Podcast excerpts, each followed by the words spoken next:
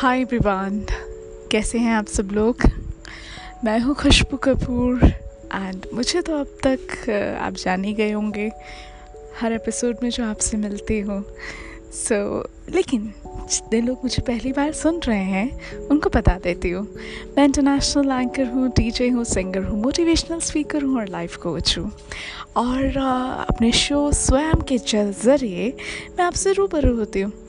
और मुझे ये काम सबसे अच्छा लगता है क्योंकि मैं अपने विचार आप लोगों के साथ शेयर कर पाती हूँ। मेरी आवाज़ आप लोगों तक पहुँच पाती है। एंड बस इतना ही इतने से ही खुश हो जाती हूँ।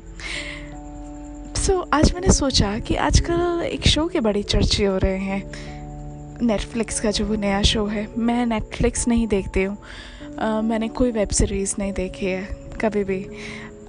शुरुआत में एक तो कोई देख ली तो देख ली बट मुझे इन वेब सीरीज़ का टेस्ट मुझे रास नहीं आया। मुझे पता नहीं बहुत ज़्यादा वलगैरिटी के साथ ये वेब सीरीज़ बनाते हैं। और कई बार मुझे ऐसा लगता है कि जैसा आप देखते हैं, उस चीज़ का असर आप पर बहुत पड़ता है। और ये साइंटिफिक बात भी है। खैर वो एक अलग विषय है उसके बारे में हम फिर कभी बात करेंगे।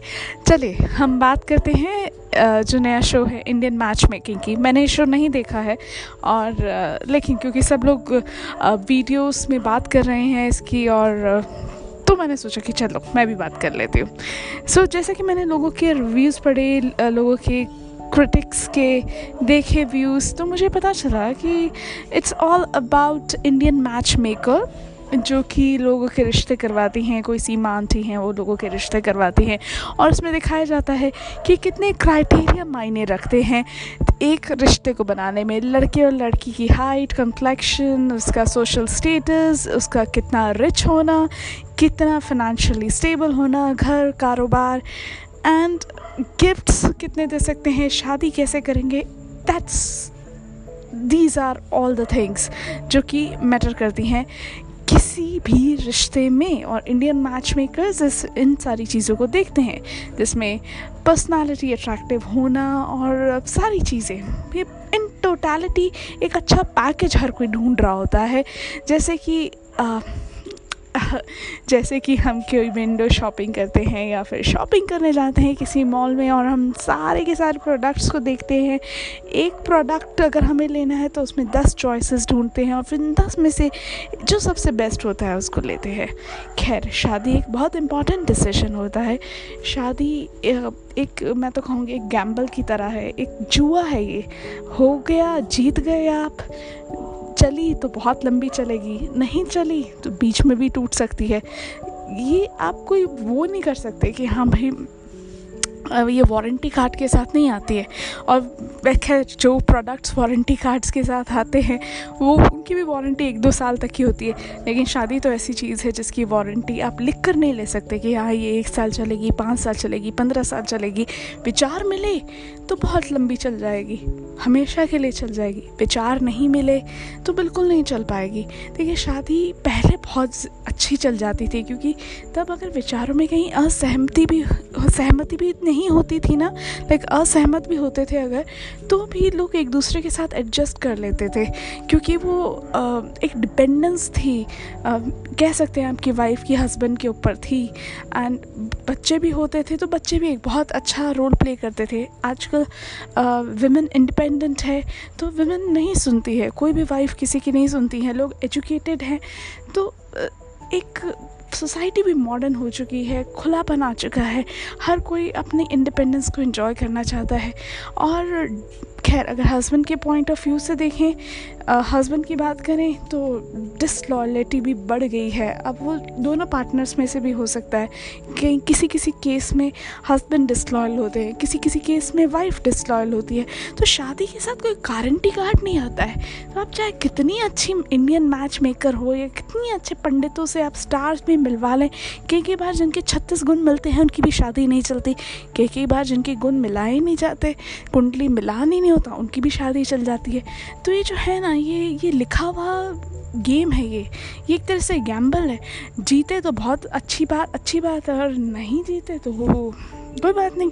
Give it an give it a next try या फिर जीवन अकेले भी जिया जा सकता है।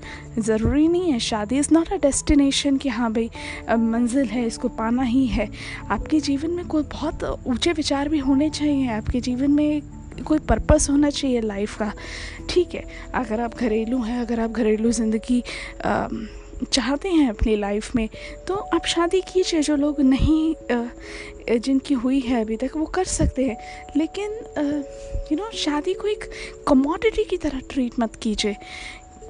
क्योंकि बेसिकली आप एक अमीर घर का अगर लड़का भी ढूंढ रहे हैं, जैसे गर्ल्स के बारे में मैं बताऊँ, अगर आप अमीर घर का लड़का भी ढूंढ रहे हैं, आपको अमीर मिल जाए। लेकिन हो सकता है आपके विचार ना मिले। तो सारी चीज़ें हैं।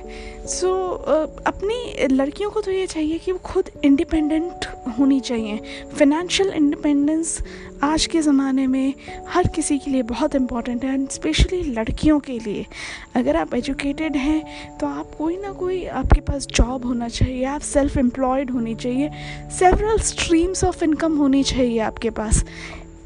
क्योंकि अगर आप इंडिपेंडेंट होंगे तो आप खुद के डिसीजंस खुद ले पाएँगे। किसी के ऊपर डिपेंडेंट नहीं होना चाहिए। क्योंकि बाय चांस आपकी शादी होती है, आपके बच्चे होते हैं तो उन बच्चों की देखभाल आप खुद अच्छी तरह से कर पाएँगे। ज़रूरी नहीं है ना कि आपकी कोर्टशिप पीरियड में कोई आपके साथ अच्छी बातें कर रहा हो। तो शादी होने के बाद भी उसका बिहेवियर आपके साथ ऐसा ही हो, ऐसा ज़रूरी नहीं है। मैंने ऐसे काफ़ी केसेस देखे हैं जो शादी से पहले तो बहुत लवी डवी से होते हैं रोमांटिक होते हैं, लेकिन बाद में उनका बिहेवियर बिल्कुल चेंज हो जाता है। They treat their wives like a servant so बहुत सारे ऐसे केसेस हैं। एंड कई कई बार जो वाइफ्स होती हैं, वो हस्बैंड को बिल्कुल स्पेस नहीं देती हैं। तो ये दोनों साइड होता है। वाइफ्स बहुत ज़्यादा कंट्रोलिंग हो जाती हैं, अपनी बातें मनवाती हैं। सास ससुर को परेशान करती हैं। ये वाले केसेस भी बहुत हैं। सो so, दोनों तरफ़ एक्सट्रीम कंडीशंस मैंने मेरी लाइफ में देखी हैं और मुझे लगता है कि आपने भी अपने आस पड़ोस में ऐसे केसेस बहुत देखे होंगे। मेरी तो शादी अभी नहीं हुई है मैंने नहीं की अभी तक शादी और मेरी शादी की भी उम्र भी नहीं है। लेकिन मुझे लगता है कि ऐसे केसेस बहुत हैं। सो so, जहाँ तक इंडियन मैच मेकिंग की बात है बिल्कुल फ्री दिमाग से लड़के और लड़की को खुद डिसीज़न लेना चाहिए। बजाय कि पेरेंट्स की प्रेशर में आकर डिसीज़न ले, जिनके लिए आपका दिल हामी भरता है, जिनसे आपको लगता है कि हाँ इनसे आपकी बहुत अच्छी तरह से ज़्यादा निभ पाएगी, उनसे कीजिए। और मैं सही बात बताऊँ तो कोर्टशिप आपकी छः सात महीने की भी हो तो भी आपको किसी के बारे में उतना अच्छी तरह से पता नहीं चलता है किसी के बारे में अगर आपको अच्छी तरह से पता लगाना है तो एक दो साल में ही आप लगा सकते हैं। या फिर उनके साथ आप हर तरीके का बिहेव करके देखिए। कभी अच्छा बिहेव करिए तो कभी थोड़ा बहुत बुरा भी करके देखिए। ट्राई एंड टेस्ट करेंगे, तभी आपको पता चलेगा कि सामने वाला एक्सट्रीम कंडीशंस में किस तरह से रिएक्ट करता है। क्योंकि बेसिकली असल ज़िंदगी लवी डवी नहीं होती है। असल ज़िंदगी में अप्स एंड डाउन्स आते हैं सिचुएशंस यू नो एडवर्स भी होती हैं। चाहे आदमी कितना भी अमीर हो चाहे कितना ही पैसा सिचुएशंस एडवर्स होती ही हैं। मूड फ्लक्चुएशंस होते ही हैं। अब उन मूड फ्लक्चुएशंस को उन मूड स्विंग्स को आप किस तरीके से हैंडल करते हैं वही तो लोगों की समझदारी पर डिपेंड करता है। सो so, शादी का डिसीज़न जब भी लें या फिर अगर आप शादीशुदा हैं और उस शादीशुदा लाइफ को अच्छी तरह से चलाना चाहते हैं तो इन सारी चीज़ों को फॉलो करें, एक दूसरे के प्रति लॉयल रहें एंड वाइफ को मैं कहूँगी, जो भी वाइफ्स मुझे सुन रही हैं कि अपने सास ससुर को, अपने माँ बाप की तरह प्यार करें एंड जितने हस्बैंड सुन रहे हैं, उनको मैं कहूँगी कि अपने वाइफ को भी उतनी ही इज़्ज़त दें, जितने कि आप अपने माँ बाप को देते हैं और बिल्कुल माँ बाप को भी बिल्कुल इग्नोर ना करें, क्योंकि मैंने बहुत सारी शादियों में ऐसा देखा है। कि शादी के बाद लड़के जो होते हैं, वो अपने माँ बाप को कुछ नहीं समझते हैं वो माँ बाप को बहुत ही गंदे तरीके से उनके साथ व्यवहार करते हैं। कई बार तो कई लोग शादी के बाद अपने माँ बाप को वृद्धाश्रम तक छोड़ आते हैं। सो ऐसे केसेस भी मैंने देखे हैं। तो अति तो हर ही चीज़ की बुरी है तो मैं चाहूँगी कि एक अच्छी फैमिली आप बनाएँ, एक अच्छा फैमिली एटमॉस्फेयर बनाएँ, क्योंकि एक अगर अच्छी फैमिली होगी तो ज़ाहिर सी बात है, उस पूरी फैमिली की खुशहाली से पूरा घर, परिवार समृद्ध होगा और आगे बढ़ेगा। और सही बताऊँ तो एक अच्छी फैमिली के लिए जो मेन होता है ना, एक अच्छा बेटा होना बहुत ज़रूरी है। मतलब तो जो बेटा होता है ना जिस, जिसकी, जिससे शादी हुई, यानी कि हस्बैंड वो अगर बिल्कुल थोड़ा कंट्रोलिंग थोड़ा कंपैशनेट थोड़ा एडजस्टेबल होगा ना तो वो हर काम बहुत अच्छी तरीके से कर लेगा और पूरी फैमिली को अच्छी तरह से आगे बढ़ा कर चलेगा। और साथ में लेकर चलेगा। सो so, बस आज मुझे यही बात करनी थी आपसे।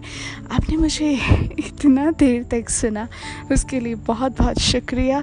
आप मुझे फेसबुक इंस्टाग्राम एंड ट्विटर पर ज्वाइन कर सकते हैं। खुशबू कपूर नाम से मेरा verified account and verified page है फेसबुक पर और इंस्टाग्राम पर मेरा आईडी है द खुशबू कपूर मुझे आपके मैसेजेस आपके कमेंट्स का इंतज़ार रहेगा। यूट्यूब पर भी मुझे आप ज्वाइन कर लीजिएगा। बहुत सारे वीडियोस मैं वहाँ अपलोड करती रहती हूँ तो वहाँ आप मुझे अच्छी तरह से देख पाएँगे। सो टच में रहिए एंड हमेशा हँसते रहिए, मुस्कुराते रहिए, ज़िंदगी को एंजॉय कीजिए। Thank you very much for listening this is Khushboo Kapoor signing off have a great time bye bye